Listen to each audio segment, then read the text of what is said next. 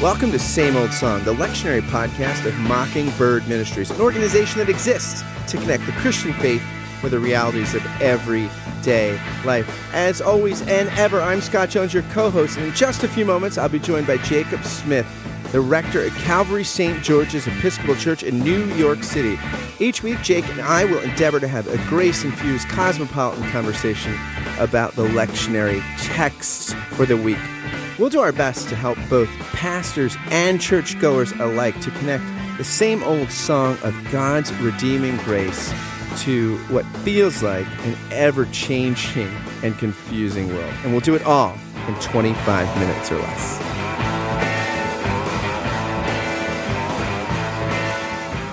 Yet again, once more into the breach, my friend Jacob Smith. This is yet another week in Epiphany or Eureka, as we have named it, contemporary contextualization of liturgical reality going on right here in same old song. Jake, how are you? What's going on? Oh, you know, good. I mean, you know, the sixth Sunday of Epiphany. This uh, particular year, um, because of the lunar calendar, Epiphany just seems to kind of go on. But that's okay because we need to constantly be reminded that Jesus is our Lord and Savior. And so uh, we dive right into um, the sixth Sunday of Epiphany, and our readings are from um, Deuteronomy, and then we have First Corinthians and Matthew. So um, we're out of the prophets for a brief moment, and we come to Deuteronomy to um, basically uh, the Mosaic covenant. I was a professor I had in seminary, Dick Ray, Dr. Richard Ray, and he was a great old Presbyterian, yeah, prince of the pulpit. He was he was an older guy. He was teaching leadership classes, and he says, you know, well, he was he was from Tennessee. So one day, some guys were in the church that said they wanted to learn some things about the Bible. So uh, I mean, about the sharpest theologian in in the in the in, in the group just about knew John three sixteen. So I said, look, we're gonna you're gonna come over to my house once a week at seven a.m. for breakfast, you fellows and we're going to start with the basics Numbers and Deuteronomy. Said it was the most practical thing they ever did. That's amazing. Yeah, I was. He was great. He was. Uh, he used to say uh, uh, he had he showed us his wedding manual. He said, "I have a mandatory mother of the bride meeting because she's got to know who's in charge." Boy, that's amazing. They should send Dick that to me. He was Some of my was, biggest uh, problems in life are mothers of the bride and wedding planners. There you go. And it's it's it's these are these are ritualistic challenges.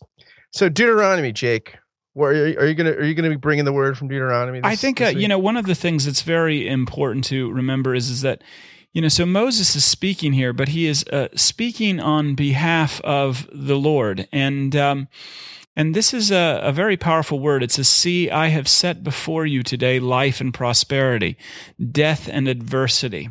If you obey the commandments of the Lord your God that I'm commanding you today, by loving the Lord your God and walking in his ways and observing his commandments, decrees, and ordinances, then you shall live and become numerous in the land. And the Lord your God will bless you in the land that you are entering and possess. But if your heart turns away and you do not hear, but are led astray to bow down to other gods and serve them, then I declare to you that you shall perish.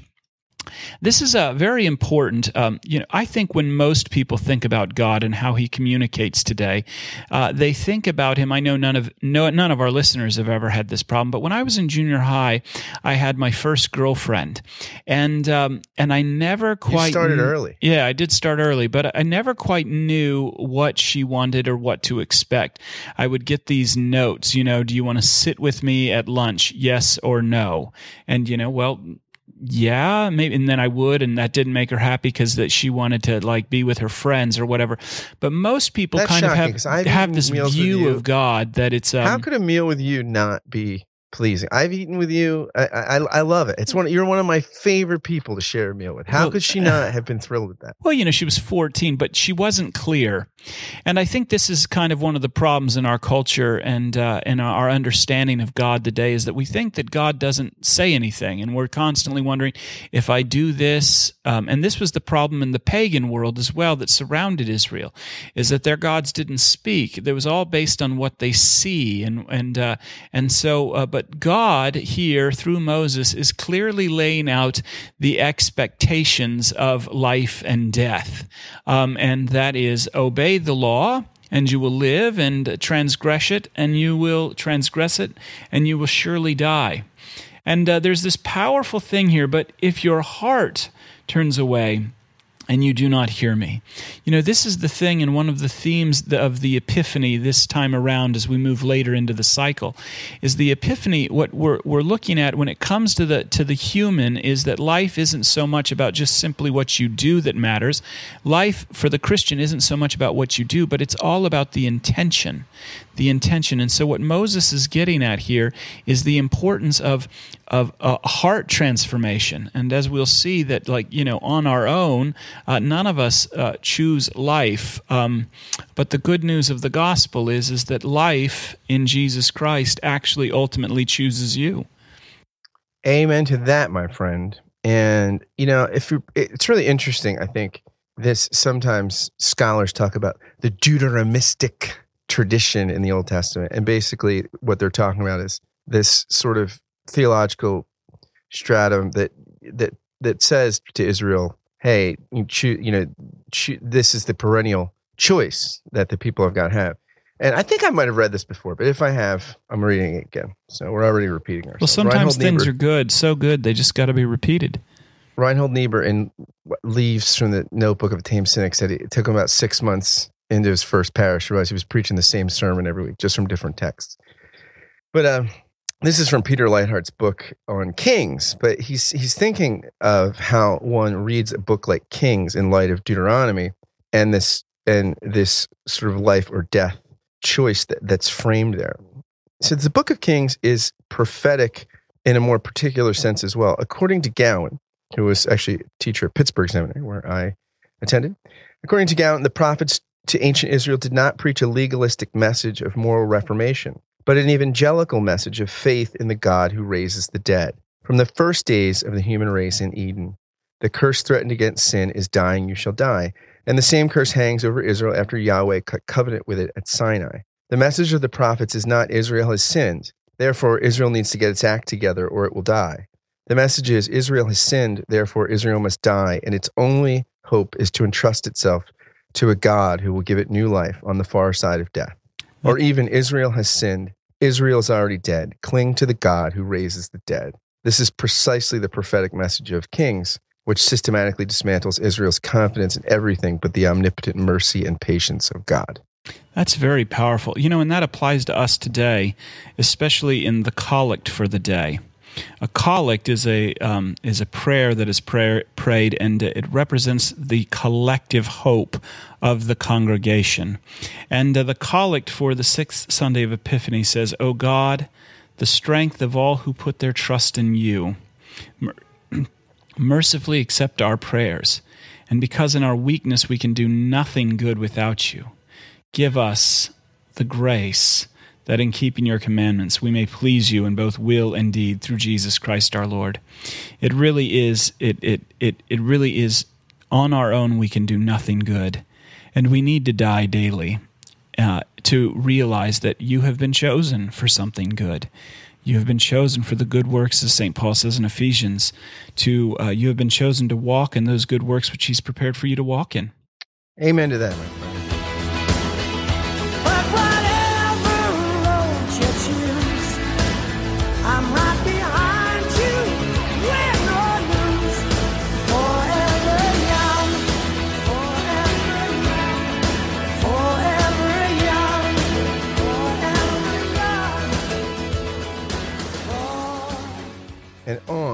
to First Corinthians. We're in chapter three this week, right? That's right, chapter three, verses three, uh, one through nine, and um, here in this point, and one of the big problems of the Corinthian church is. Uh, as one uh, can find out, is that division was a big part of it, um, and uh, um, who was in, who was out, was a big part of the Corinthian church. Whether you were baptized by Apollos or or Paul or Peter or who whoever, you know, um, it was all about uh, name recognition and where you went, and uh, division was a big part of it here. And uh, and this is one of the things that um, um, that Saint Paul is addressing here in 1 Corinthians chapter three. Yeah, and this is a, a perennial problem, right? It, it, it's not just something that happened in the first century; it happens in the 21st century, where it seems like Christians are forever capable and and inclined to major on the minors, so to speak, mm.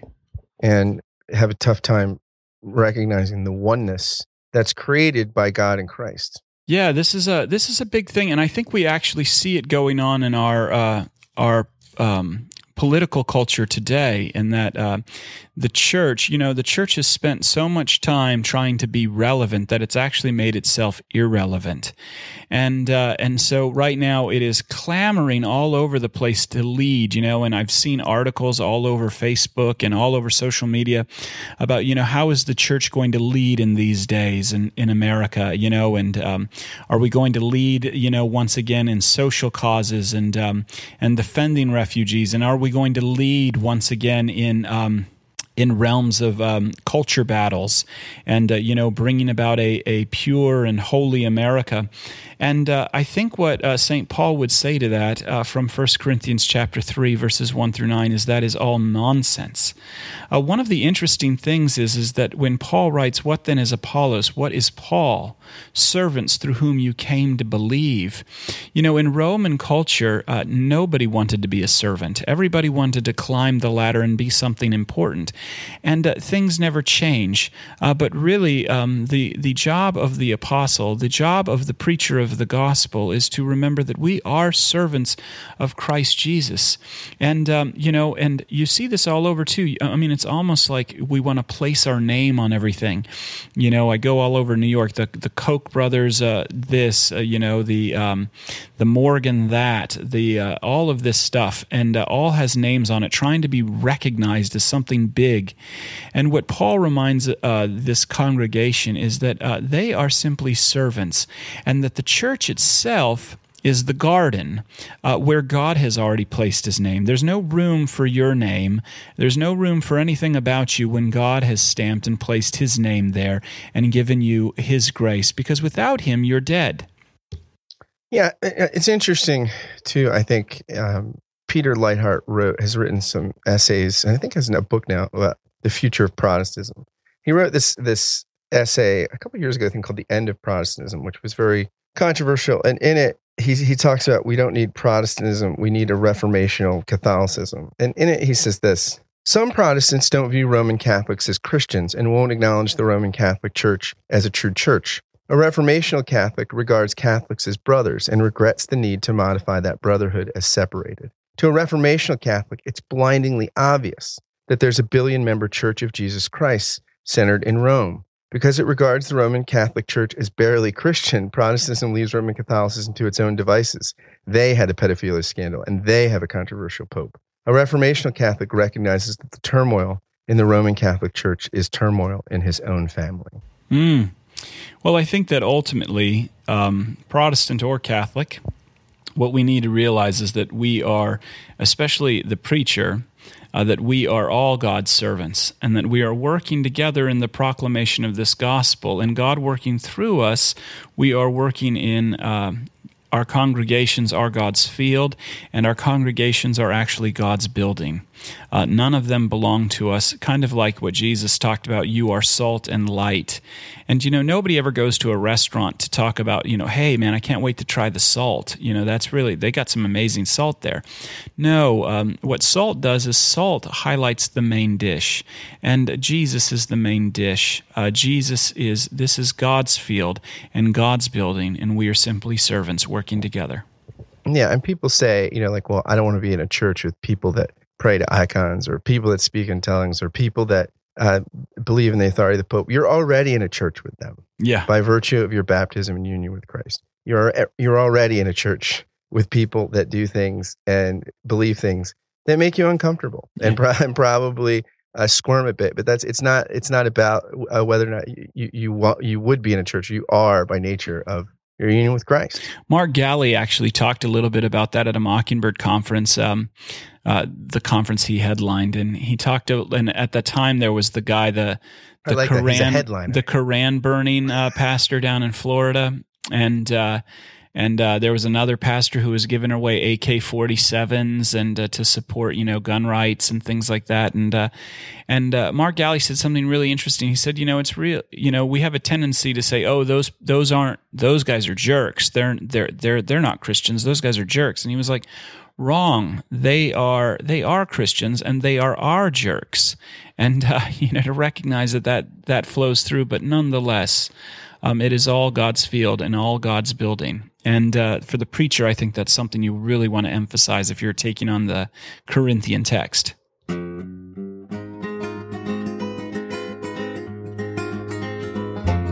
All God's creators got a place in the choir. Some sing low, some sing higher, some sing out loud the telephone wire, and some just clap their hands or pause or anything they got now.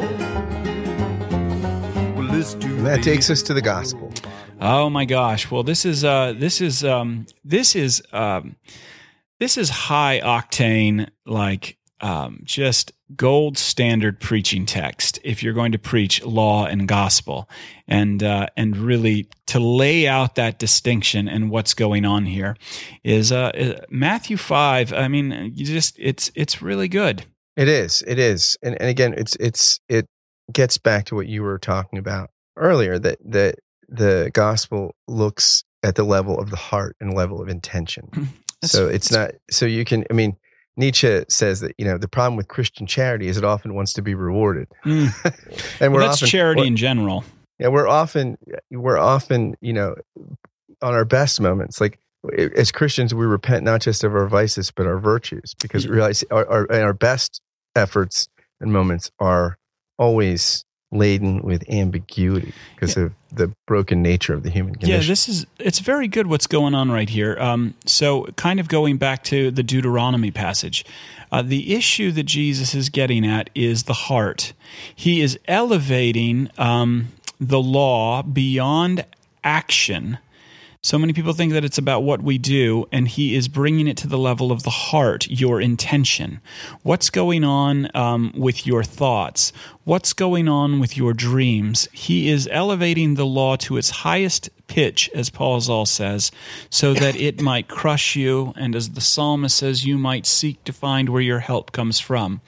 And so Jesus begins by saying, and what he's doing here is very powerful. He says, You know, you've heard that it was said, and that's very specific from those of ancient times, because in those days, rabbis, uh, when they were teaching, they would typically address and reference other rabbis, much like we do here, you know, with Peter Leithart, uh, N.T. Wright, Paul Zahl, um, Martin Luther, John Calvin. You know, we're referencing other sources.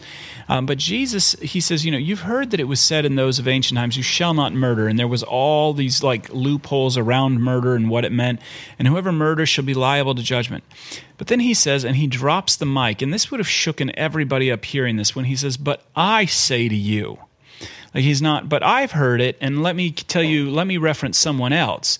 Jesus is in, in this teaching when he says, But I say to you, he is making himself an authority. He's making himself the ultimate authority. And this is why at the end of the Sermon on the Mount in Matthew 7, the crowd say that he teaches as one who had his own authority. So he's not referencing anything, and he's speaking as one who has the authority to elevate our understanding of the law from beyond simply action to the very intention. Yeah, there's, and this is back to the ecumenical hour on St. Wilson. Last week we talked about Benedict's book on Jesus, and in the section in that in the first volume of his Jesus books. In the section on the Sermon on the Mount, he talks about a book by Jacob Neusner, called a Jewish scholar called A Rabbi Talks with Jesus. And in this book, Neusner, who's a believing Jew and rabbi, and has lots of Catholic and Protestant colleagues and ecumenical relationships, he imagines himself as a first century Jew, as a rabbinical student actually engaging Jesus. And in his book, he t- Benedict says he takes his place among the crowds of Jesus' disciples on the Mount in Galilee. He listens to Jesus and compares his words with those of the Old Testament, with the rabbinic traditions as set down in the Mishnah. He listens, he compares, and he speaks with Jesus himself. He is touched by the greatness and the purity of what is said, and yet at the same time, he's troubled by the ultimate incompatibility that he finds at the heart of the Sermon on the Mount. Then he says that he, after listening to Jesus for the whole day. He goes and sits with his own rabbi. And he says in his interior dialogue, Neus- Neusner has just spent the whole day following Jesus, and now he retires for prayer and Torah study with Jews of a certain town in order to discuss with the rabbi of that place. Once again, he is thinking in terms of contemporaneity, contemporaneity, contemporaneity across the millennia, all that he has heard. The rabbi cites from the Babylonian Talmud. Rabbi Simlai expounded 613 commandments were given to Moses, 365 negative ones corresponding to the number of days of the solar year, and 248 positive commandments corresponding to the parts of man's body. David came and reduced them to 11. Isaiah came and reduced them to 6. Isaiah came again came and reduced them to 2. Habakkuk further came and based them on 1, as it is said, but the righteous shall live by his faith. Neusner then continues his book with the following dialogue. So the master says, Is this what the sage Jesus had to say? And Neusner says, Not exactly, but close. What did he leave out? Nothing. Then what did he add? Himself. This is the central point where the believing Jew Neusner experiences alarm at Jesus' message.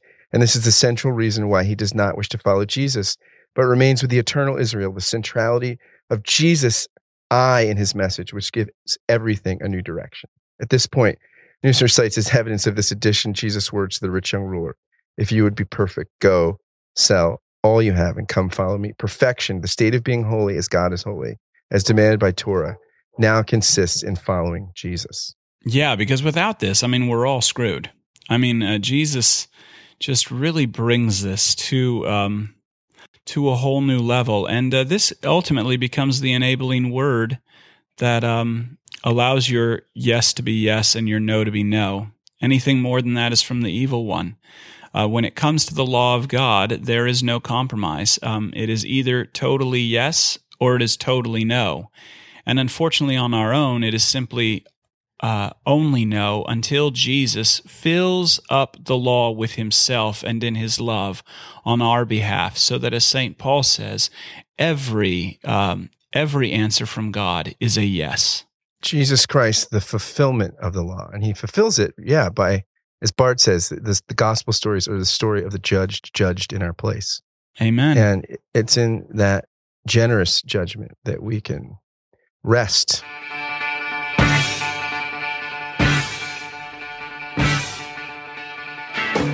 Thanks for listening to Same Old Song, the lectionary podcast of Mockingbird Ministries. To find out more about Mockingbird, go to our website, mbird.com. If you like what you heard, please go over to iTunes, give us a rating, and write a review, hopefully a favorable one. It helps so much. And maybe share it with a friend via social media. If you have thoughts, comments, or questions, feel free to email me at scottjones at mbird.com. Thanks again for listening, and we'll catch you next week.